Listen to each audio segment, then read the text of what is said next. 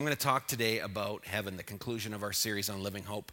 So, Living Hope, uh, for those of you that have not been part of this series and, and following with us, really is about uh, Jesus Christ coming to earth. And, and it talks about in the book of Titus that, you know, the glorious appearing of our, of our God and Savior Jesus Christ. And that word glorious appearing is the word epiphany.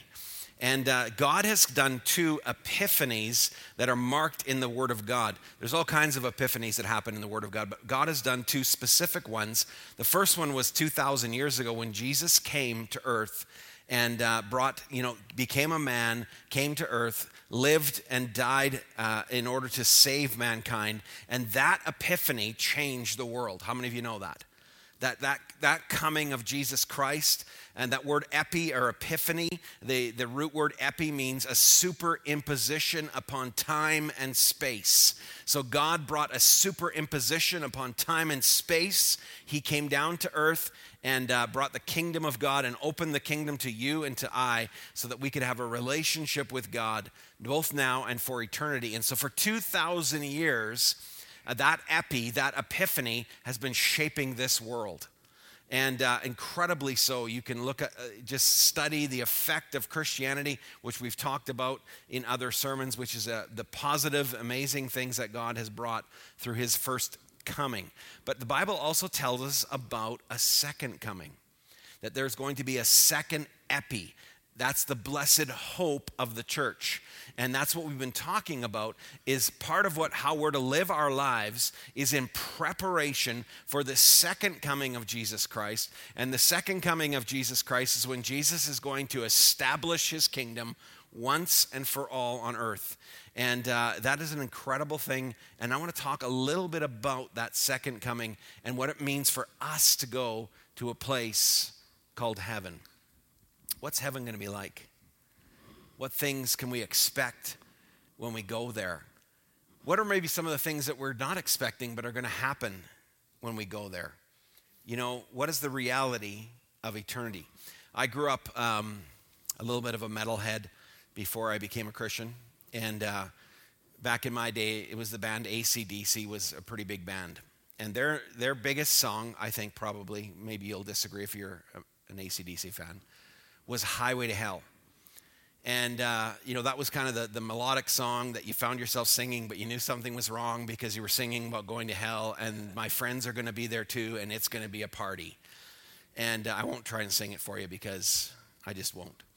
Um, but I thought to myself, you know, in years gone by, why is hell attractive? And heaven seems like, hmm, don't know if I want to go there. I'm going to tell you that's a completely wrong and upside down assumption. And I think it's because we have not had a clear picture of heaven in our hearts and our minds. And uh, I'm going to tell you something for church people and for all of us uh, that are seeking God and maybe seeking purpose in our life, even if you're not seeking God. I'm going to tell you, having a vision and a reality of heaven strike your heart will shape your future and give you understanding of that. And that's what we're going to look at today. You know, what, how can we have a clearer picture of heaven? And you need to have it. I'm going to tell you the scripture that kind of sets up the fact that you need to have this reality of heaven in your heart. It's in Colossians chapter 3. It just starts at verse 1. Christ's resurrection is your resurrection also. This is why you are to yearn for all that is above. For that's where Christ sits enthroned at the place of all power, honor, and authority. Yes, feast on all the treasures of the heavenly realm and fill your thoughts with the heavenly realities and not with the distractions of the naturals of the natural realm. You know, there was a day when believers longed for heaven. There was a day when they would encourage one another. And many of the songs that we heard today We're songs of a generation celebrating the fact that, man, we're not just living for this life. No matter what we got to go through in this life, our eyes are fixed and focused upon where we're going to be one day in eternity, for eternity. And I'm going to tell you, you know, that compelled people to make tremendous sacrifices. That compelled people to live on the straight and narrow path. That compelled people to do some incredible things in their life. And uh, I was thinking about, uh, I'm going to talk about in a few minutes, the Chronicles of Narnia. I'm in part of the Chronicles of Narnia, and the magician's nephew, uh, Aslan, who represents Jesus, is actually singing a song. And as he sings, the world is being created. And, there, and there's this guy there, and he comes from our earth and he's visiting Aslan and he's watching, he's watching, uh, sorry, Narnia. He's watching the world being created. And this is what he says, his exact words. And this is why I think you and I need to, to understand that having a reality of heaven, a picture of heaven in our heart and our mind is very important. He says, Glory be. If I had been a better man in my life, if I had known there was a place like this, I'd have been a better man if I had known. See, that's what you need to know. We need to have a picture, the reality of eternity, to change the way we live even now, today. Father, thank you for your word. Help me to preach it. God, how can I just help? help, Holy Spirit, to give us a picture of the eternal reality that we're about to enter into. Heaven is real. Lord, it's actually more real than everything we see or touch or feel around us. Because everything we see and touch and feel around us is temporal. It is here today and gone tomorrow. But heaven is forever and forever and forever. So, Holy One, give us eyes to see today, ears to hear, hearts to receive, and to respond to you. In Jesus' name. Amen?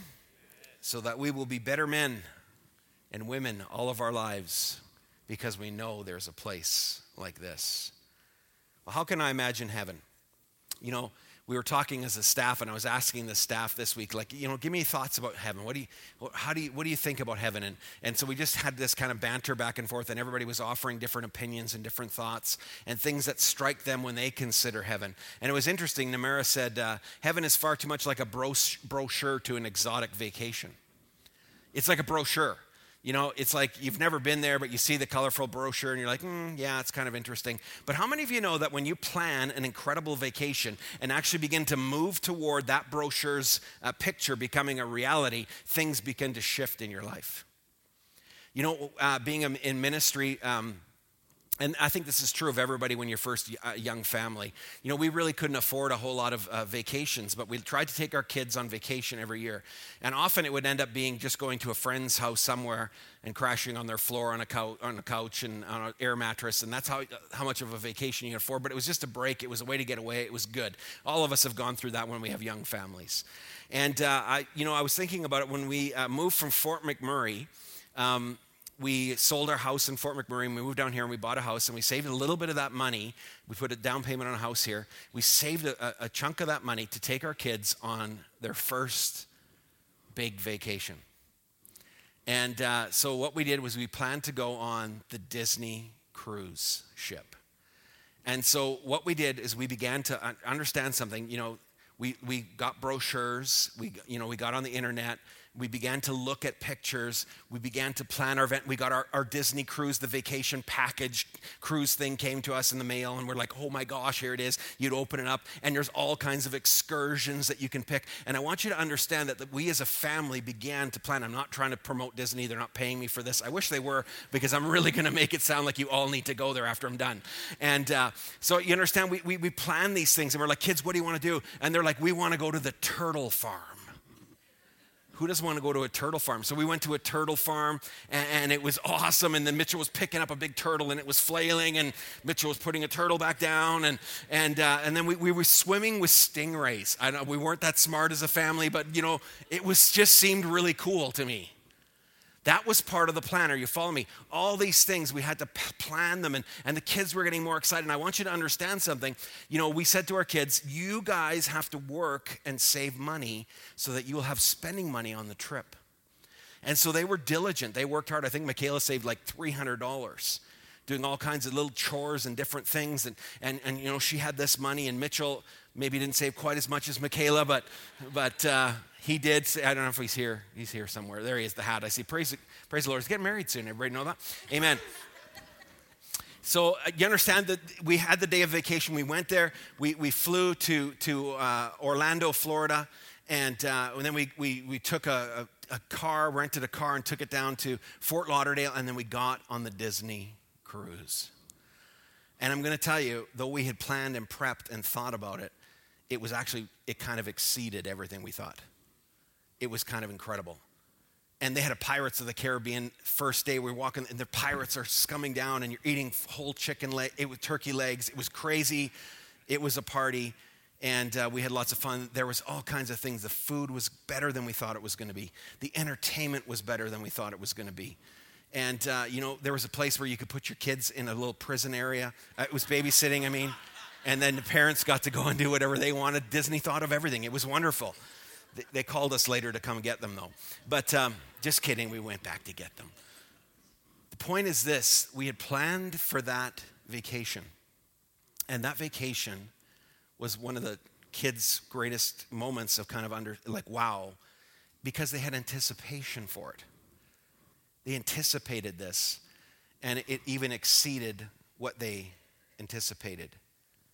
And I think that's what we need to understand about heaven you know, Mitchell, I remember him dancing. They, had these little nightclubs for kids. Now, don't get freaked out. And uh, they had dancing, but nobody was dancing, none of the kids except Mitchell.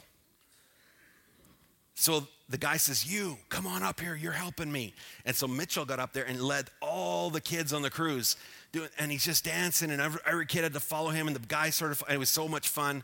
He had a little tuxedo on, and it came out all undone. And, he's, and he came running down, all sweat pouring down. He said, Dad, did you see me? I busted a new move. and then there was Michaela. She had her autograph book, and she went to every Disney princess. Would you sign my book? And they would, oh, so precious. Do you understand? It was awesome, you guys. But this is what God wants us to think about when it comes to eternity.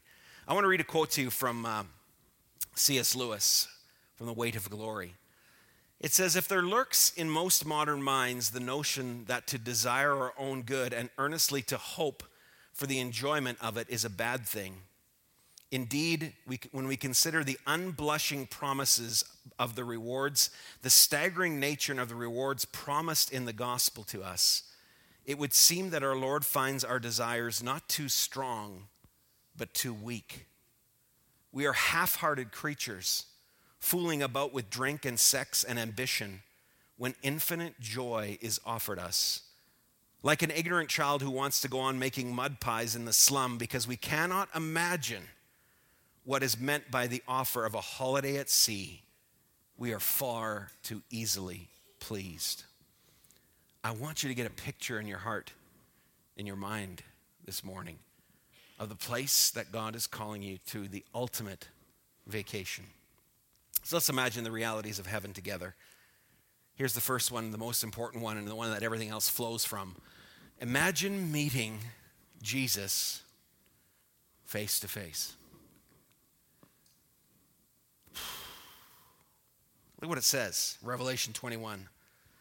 Then in a vision I saw the new heaven and the new earth. The first heaven and earth passed away, and the sea no longer existed. Look, God's tabernacle is with human beings and from now on, he will tabernacle with them as their God. Now, God himself will have his home with them. God with them will be their God. And this is the picture that is on stage right now. I'm going to, hopefully, it comes up. There it is. And uh, this picture is called The First Day in Heaven.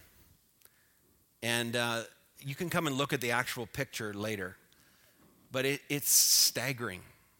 The joy on this woman's face. And, and it's so cool because the, the artist captures like there's rainbows encircling Jesus, rainbows of living color.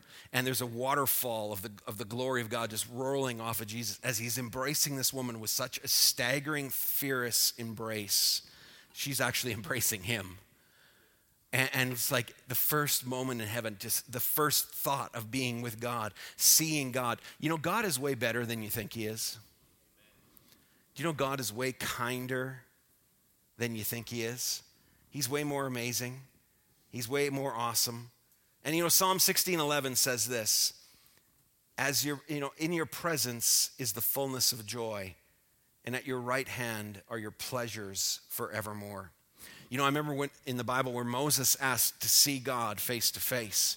He wanted to see God. He had spent time with God. He talked to God. The Bible says he talked to him like a friend, but there was always a veil covering between God and Moses. But Moses is like going for going for glory, and he says, "God, I want to see your glory." And God's like, "Dude, whew, you can't see me because it'll kill you." Not because I'm so angry at you, not because I'm so fierce, but because I'm so good.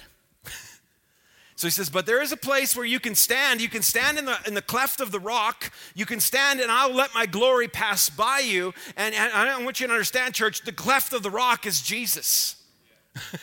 There's a place where we can stand, where we can catch glimpses of the glory of God. But I'm going to tell you on that day, it's not going to be a glimpse, it's going to be a full on revelation wow, wow, wow. We're not going to have to think or wonder any longer. You know what God said to Moses when he said, I'm going to let you see my glory? He said, I will cause all of my goodness to pass in front of you. Church, God is so good. He's so good. We can't even comprehend his goodness, but we can catch glimpses of it as we prepare for the day when we're going to fully see that glory. Incredible. What does it mean to have the fullness of joy? You know, I thought about that. I was praying, I was saying, Lord, how do I illustrate this? How do I illustrate you know, in your presence is the fullness of joy. You know, you come to church and you experience worship, and if you're like me, there's a measure of joy here. There's a measure of peace here. There's a measure of the glory of God that I'm, I'm it's affecting me. I'm feeling it. You know, the cares of my day are rolling away as I, I sit and I worship, and I'm like, God, you're here. Thank you, thank you, thank you, thank you. But what does the fullness of joy look like? So I was praying about it, and I, God brought back a memory to me. Memory of a young man named Sean. I'm going to tell you a little story. And if I wasn't present, I wouldn't believe the story to be true, but because I was there, I did. Um, so I, I, was a new Christian, probably about a year. I had moved up to Fort McMurray. I was working at Syncrude for a computer company up there and uh, became part of a church. I went to a, a young adult kind of party after a church event and uh, as I went there, you know, some of the young adults I was beginning to get to know were there. And uh, I just kind of went downstairs in this guy's house to check it out. I thought, oh, beautiful house, I want to see it. And I went downstairs, and the pastor from another church was there with another young man, and they were having this kind of conversation. You know, when you walk in a room, you're like, oh, awkward, sorry, didn't mean to interrupt. But then the pastor, his name was John, he's like, dude, help me. I, I need help with this guy. You know, those eyes like, don't leave, I need help. And I don't know why he did, but I, I, so I just moved on over. And John was talking to a young man named Sean. And Sean had uh, grown up in a pastor's home. He was, a, he was a Christian, but he had strayed for many years. And now he was coming back to God. He was a young adult. And, uh, but, you know, they were in this serious conversation. And so I sat down and I quickly found out what the conversation was about. Sean was telling Pastor John, he was saying, you know, I, I'm so, I, I really want to serve God, I'm, but I'm struggling. You know, he had spent a lifetime uh, uh, of, of, his teen years, I should say, uh, in addictions. And uh, so, he, in an honest moment of brokenness, Sean said, You know, I want to serve God with my whole heart, but I've never experienced anything as good as the drugs that I used to take. And I'm struggling. And, I, you know, Sean was expecting me and John to rebuke him, to say, You dirty, dirty thing. No, but you know, that was not what we were going to do nor what we felt God wanted to do. And I was a new Christian. Now, follow me now. I was a new Christian for a year. And I was kind of a radical new Christian. I was one of those guys that, like, full on light switch came on kind of guy. You know what I'm saying? Like, I went from darkness to light. And so I was radical and I just I just grabbed him because I could tell John didn't know what to say because he'd never experienced what this guy had. I experienced what he had experienced. Do you understand? And I said, I said, Sean, Drugs are Satan's counterfeit to the Holy Spirit. and God has more for you. And I said, You know what we're going to do right now? I'm going to pray that you get stoned on Jesus. Pastor John looked horrified. Sean looked amused, and I was like going for it. so I, I, I just, we laid our hands on Sean and we began to pray, and I'm telling you, God took over, guys. God took over. And this guy just, the presence of God filled the room, and this Sean doubled over in t- joyous laughter and tears, just thanking God. Thank you, Jesus. And he uh, falls off the chair on the ground. For 15 minutes solid, he is crying out thanksgiving, tears running down his face as he's crying out to Jesus. Uh, no word of a lie, after about 20 minutes, he was begging Jesus to stop. I'm not even lying to you. And then all of a sudden, the party that was going on upstairs started to move downstairs because we were having church, you know what I'm saying? And, and um, it, it, got pretty awesome. No, this is not an exaggeration. Well over an hour and a half later, they had to carry him out of the basement, stick him in John's car, drive him home to his parents' house. Now, understand, his parents had seen him come home in this state many times before, but not under the influence of God. So these Christian kids are carrying this kid in to mom and dad's house while he is so influenced by the power and the presence of God, he can't even walk.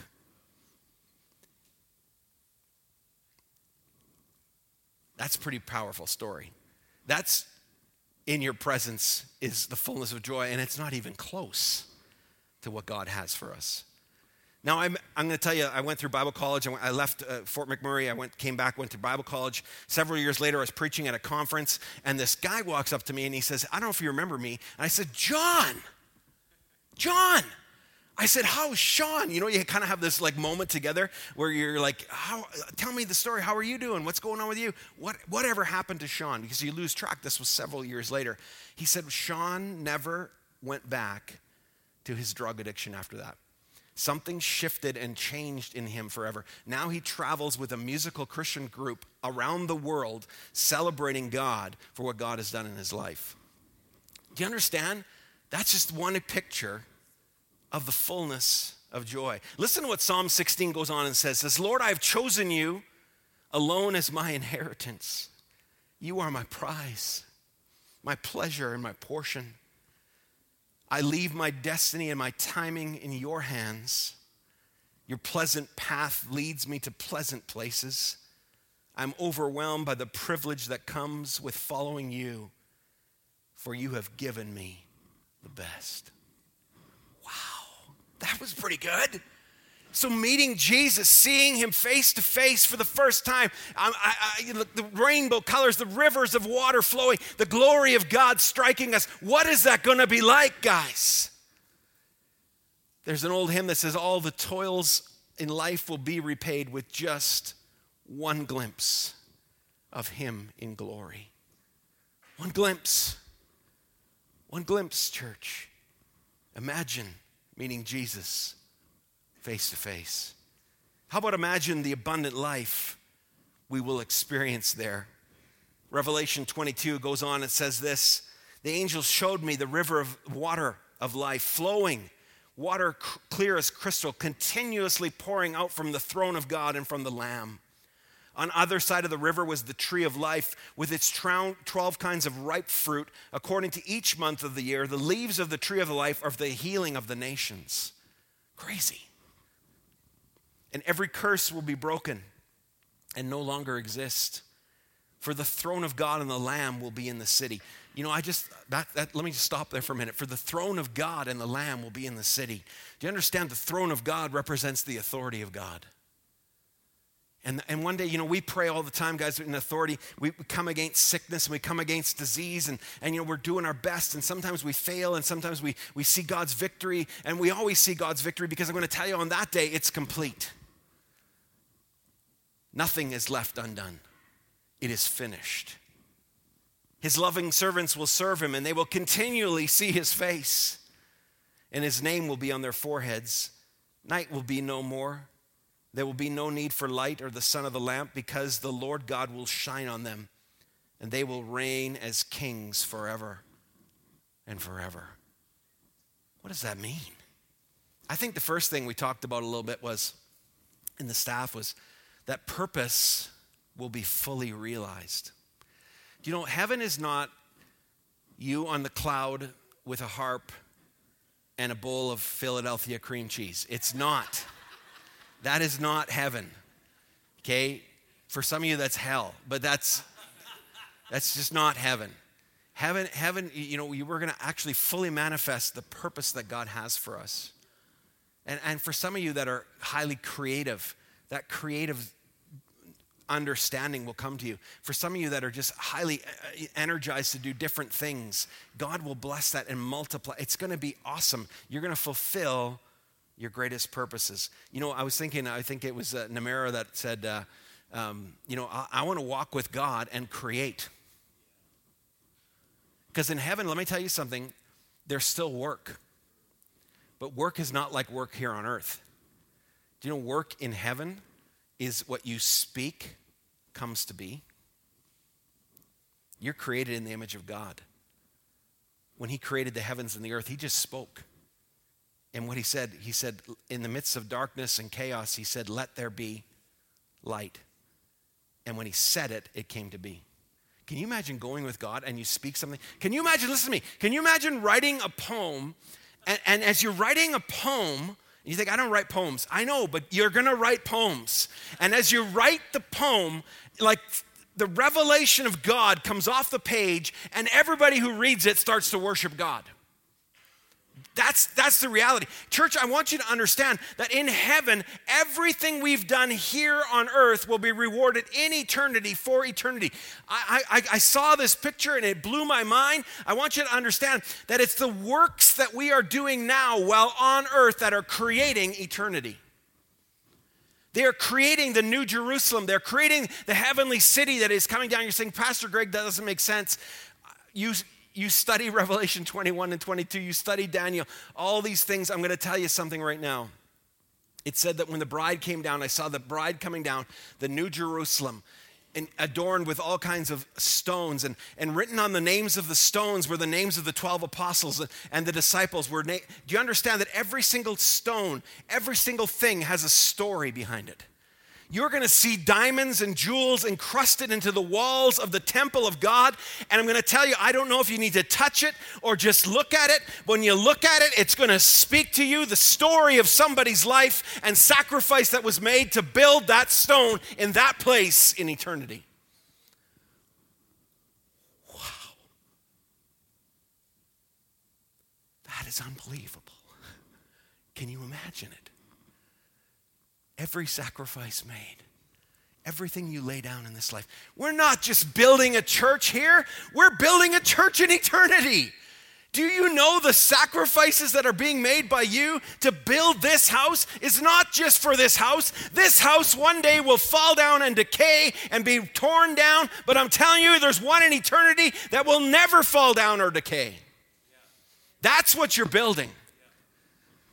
That's what it's about. I can only imagine the music. I can only imagine all the things that are going to happen. What about no fear, no shame, no regret, completely healed and made whole in Jesus?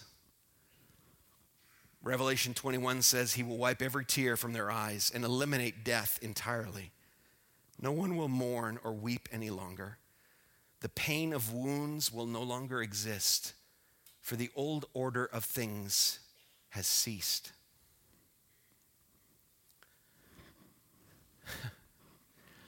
You're no longer going to be defined by your past. You're no longer going to be crippled.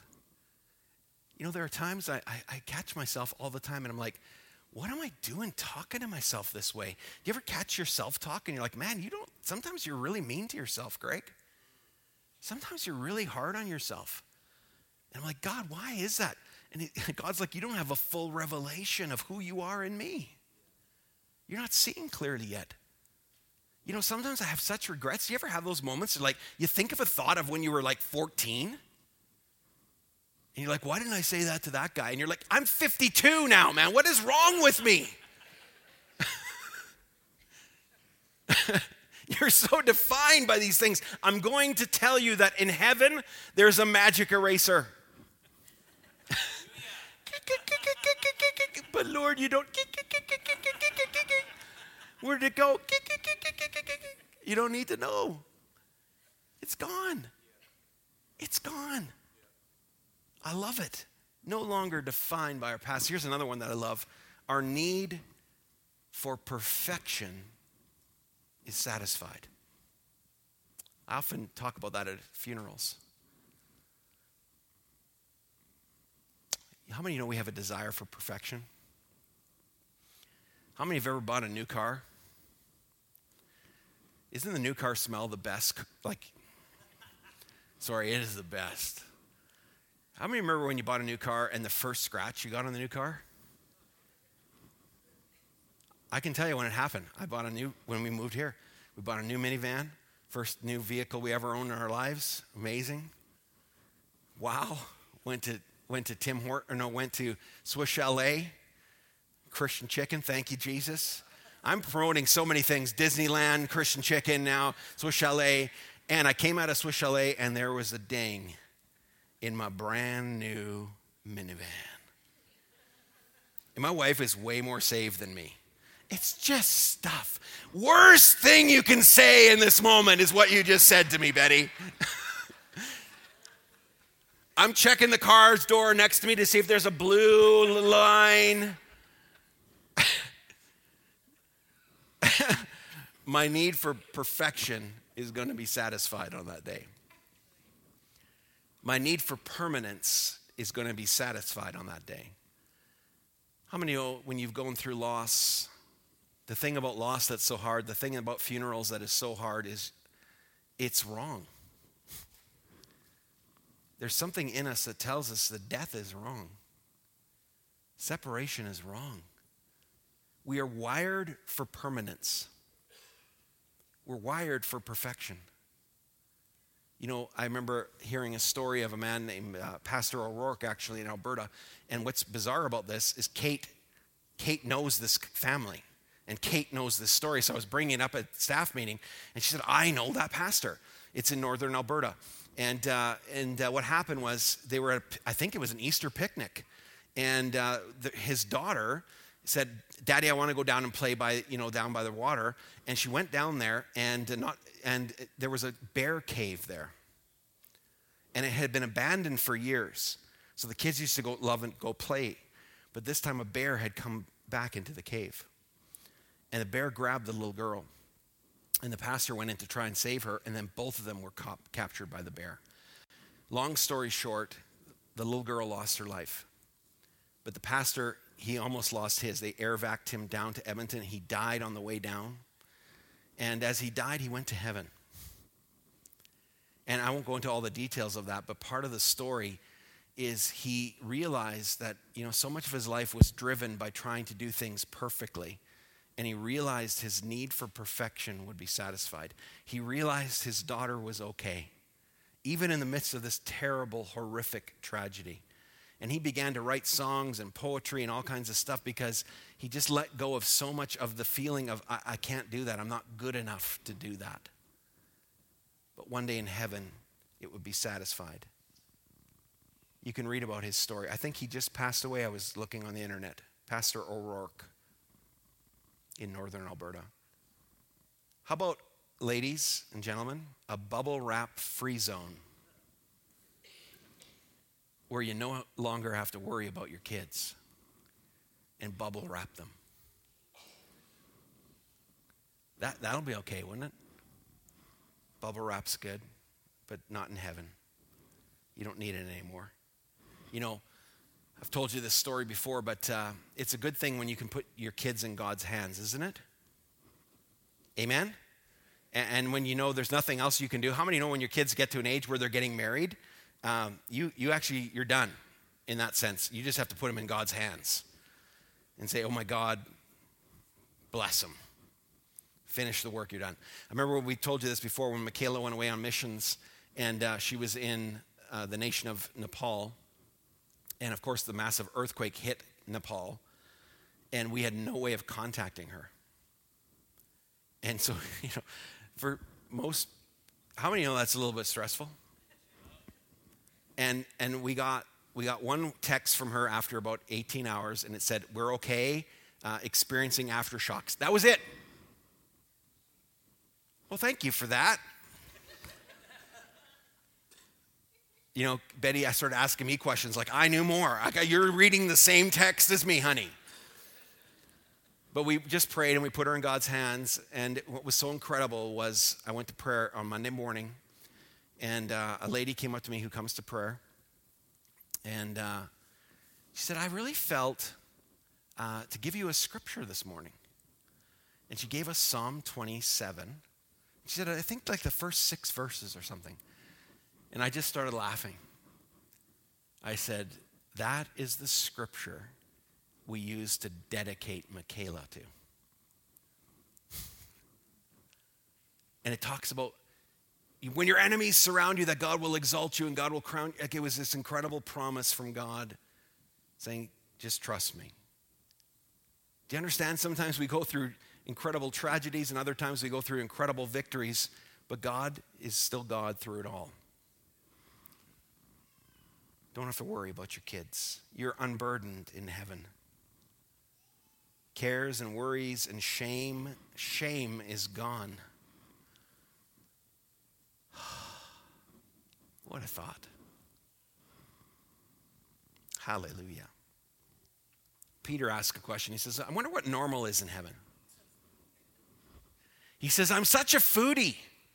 I'm such a foodie. What is food going to be like in heaven? Great question. All I know is heaven starts with a seven year marriage party. We get all bent out of shape when a wedding goes longer than two hours. This is a seven year marriage supper of the Lamb. To you, He's marrying you. He's coming into covenant with you and I and all those who've gone through, through past and eternity. This is a party, church. What's food going to be like in heaven? What's nature going to be like in heaven? Will there be animals in heaven? Yeah. This one blows my mind. What will color be like in heaven? There's a scripture in Proverbs that blows my mind. It says, In your light, we see light. Do you know that heaven has a, a realm of light that is so brilliant that our light is an object. that means there's a whole other spectrum that does not exist. I don't know what those colors, xenon, call them whatever you want. I don't know. There's some colors coming that you can't even comprehend. God hasn't reserved everything for this life. This is just a little taste of what's going on up there. Well, let's move on. Imagine meeting Jesus. Imagine what abundant life will be like. Imagine who you will see there. Mrs. Agri had the best quote. When you get to heaven, please don't sit and stare, for doubtless there will be a few people who are also surprised to see you there.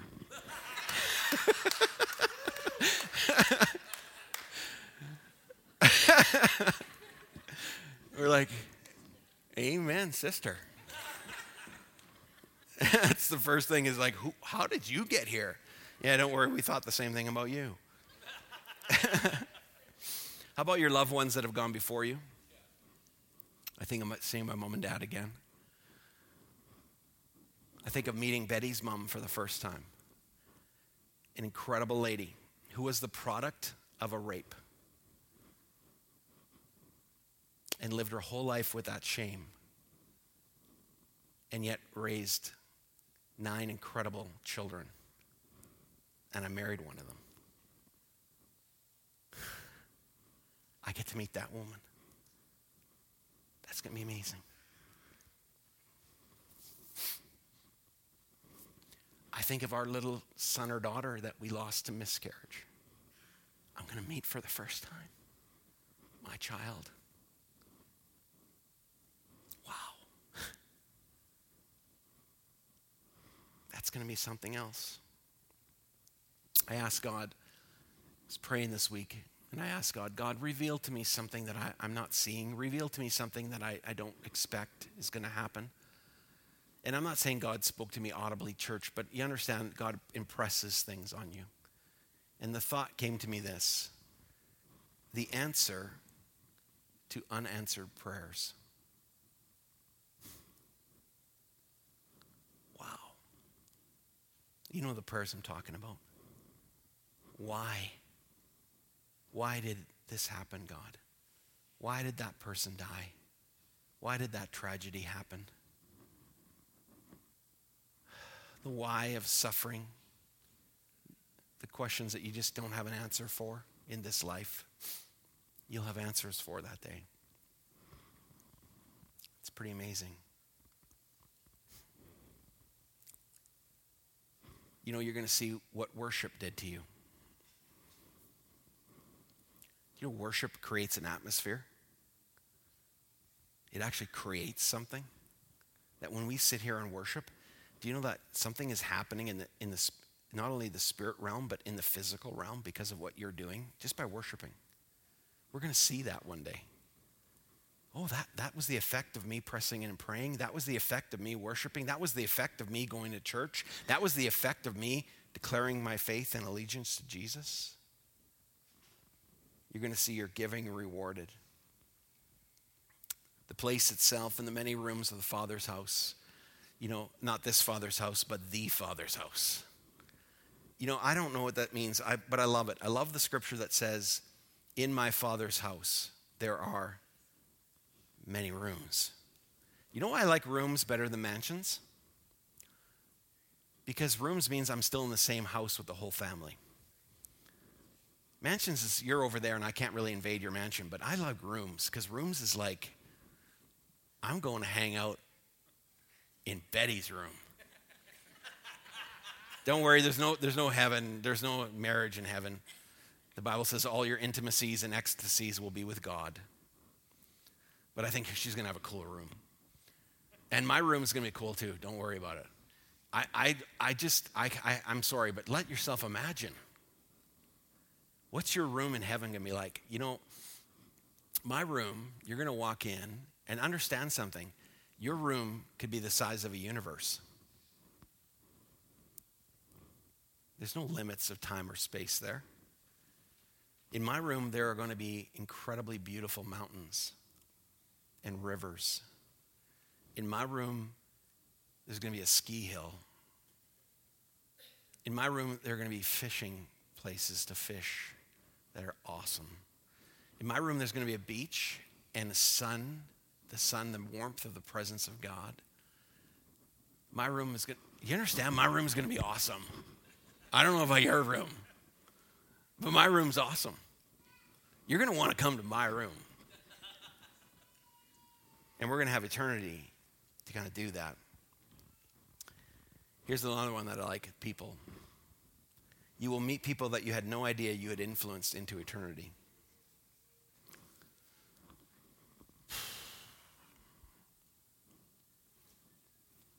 Last week, maybe 15, 18 people, 20 people, I'm not sure, made a dedication of their life to Jesus. Do you know you're going to meet them in eternity? And they're going to say, because you guys built a church, because you guys did what you did, because there was a place for me to go, I met God. And when I met God, I, I, my life changed. I want to thank you. Like, I, I don't even know you. You had a part to play in that. You know, when you this church took up an offering and raised fifteen thousand dollars to print all the booklets for a massive crusade that happened in in um, Honduras, and this church printed 250,000 booklets that went in the hands of new believers. Do you understand that in that crusade, over 400,000 people came to Jesus? And 250,000 of them received training on what it meant to be a Christian because of you. what effect is that going to have in eternity? You've changed a nation.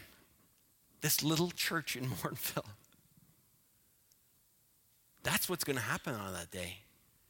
People are going to come to you like, You prayed for me. You did this. You gave there. You. Wow. Wow. What about the shoe boxes that you've sent? What about Josh and Chelsea McManus who are on their way to Mozambique right now? What is the effect of their life going to be? They're your missionaries.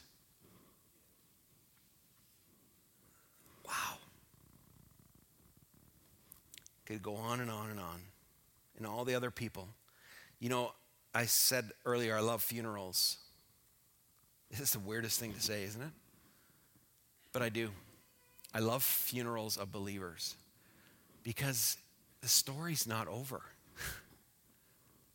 and what shocks me at every single Christian's funeral that I do is the things I never knew about them.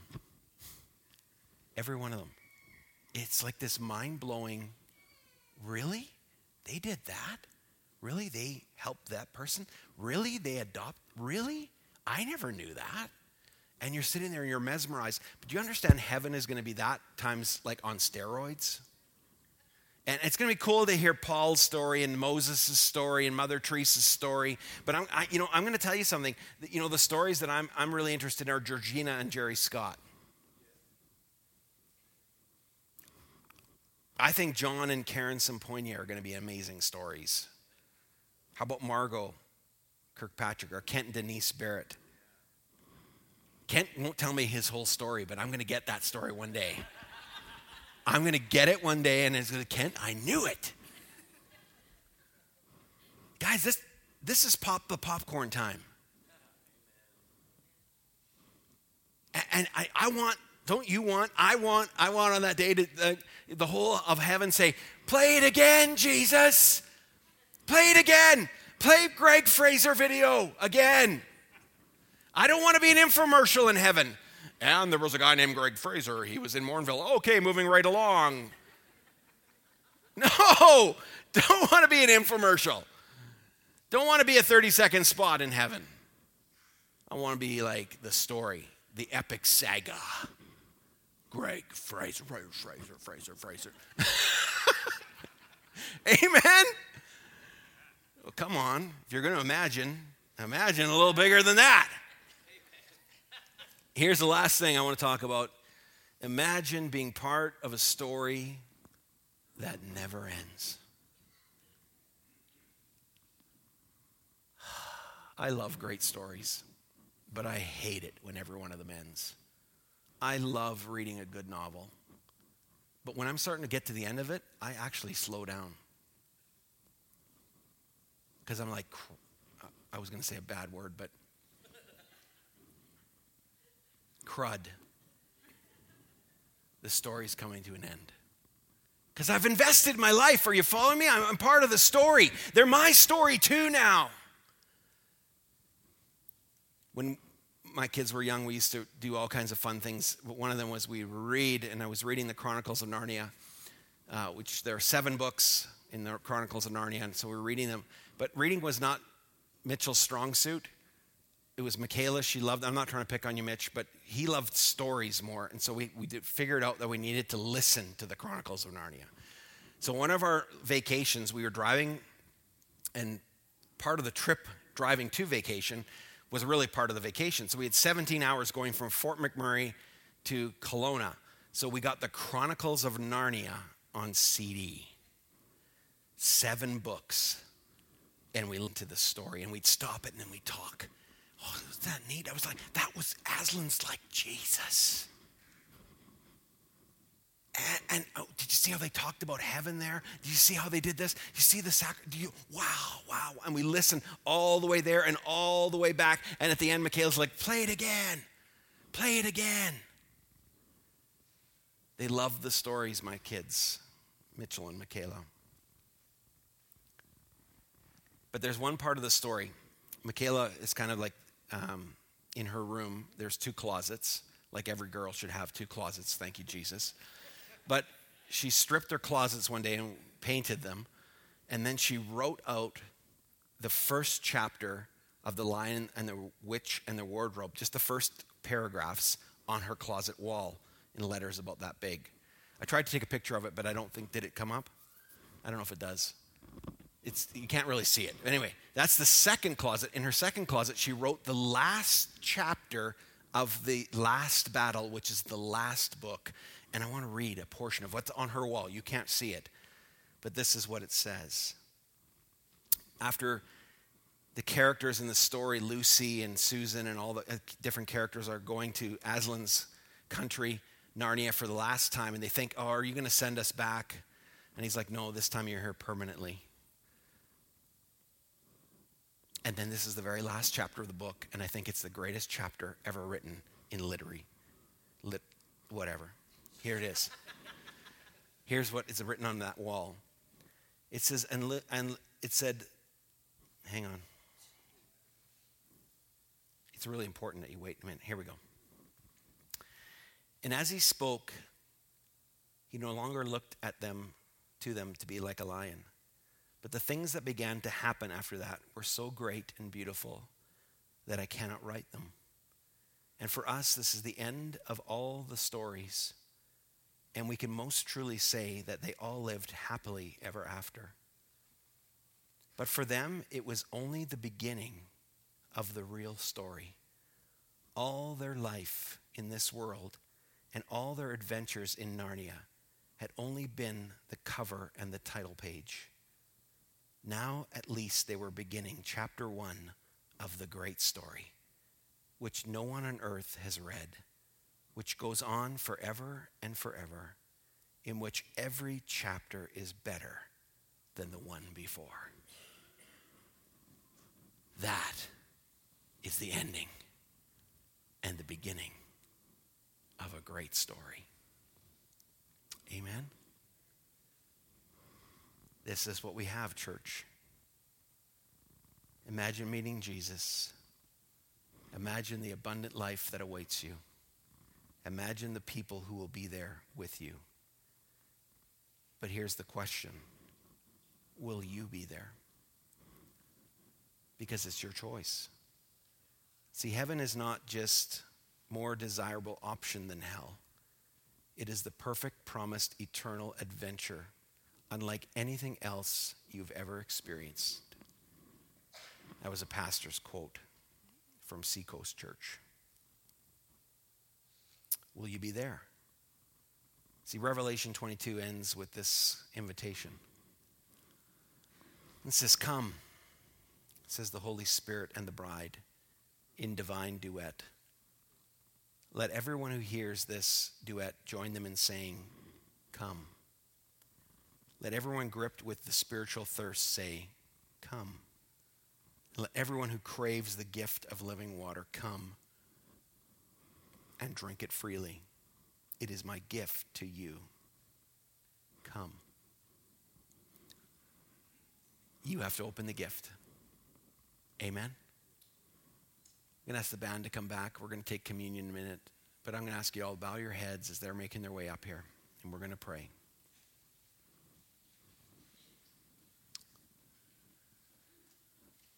Church, the Bible's very clear. Jesus has done everything he can do for you to know him.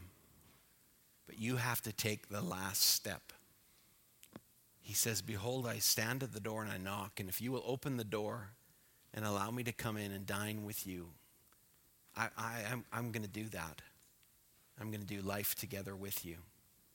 And if you choose to accept Jesus Christ as your Lord and your Savior, as many of you and most of you have done here already, that is your eternal destiny. It's life with God. We're going to do something a little different and we're going to take communion now. But if you're here first and foremost and you have never given your life to Jesus, but you're knowing today that He is here and He is saying, My son, come to me. My daughter, surrender your life to me. I had to do that when I was 20 years old in a church service like this. I had to say, God, I want to trust you. And then all the weight of the world was on my arm. But when I lifted it and said, God, I give you my life. I surrender. Heaven rushed in. So if that's you here today, I'm giving you the opportunity to boldly do the last step. Jesus took every step toward you, but it's your turn now. Will you take the last step and open the door to Him? Say, Come in, Jesus. If that's you, raise your hand so I can pray with you. Yes. Thank you. Come on now. Jesus died for you on a cross. Be bold. Take that last step. I know there's somebody else here that God wants to touch. Stop fighting Him. You're not going to win the fight. Surrender. Raise your hand up high if that's you. Thank you, Lord Jesus. Yes. Thank you, Lord. Thank you, Lord. Thank you, Jesus. Here's what you're going to do. Thank you for, let's give these two people a hand that raise their hands. Amen.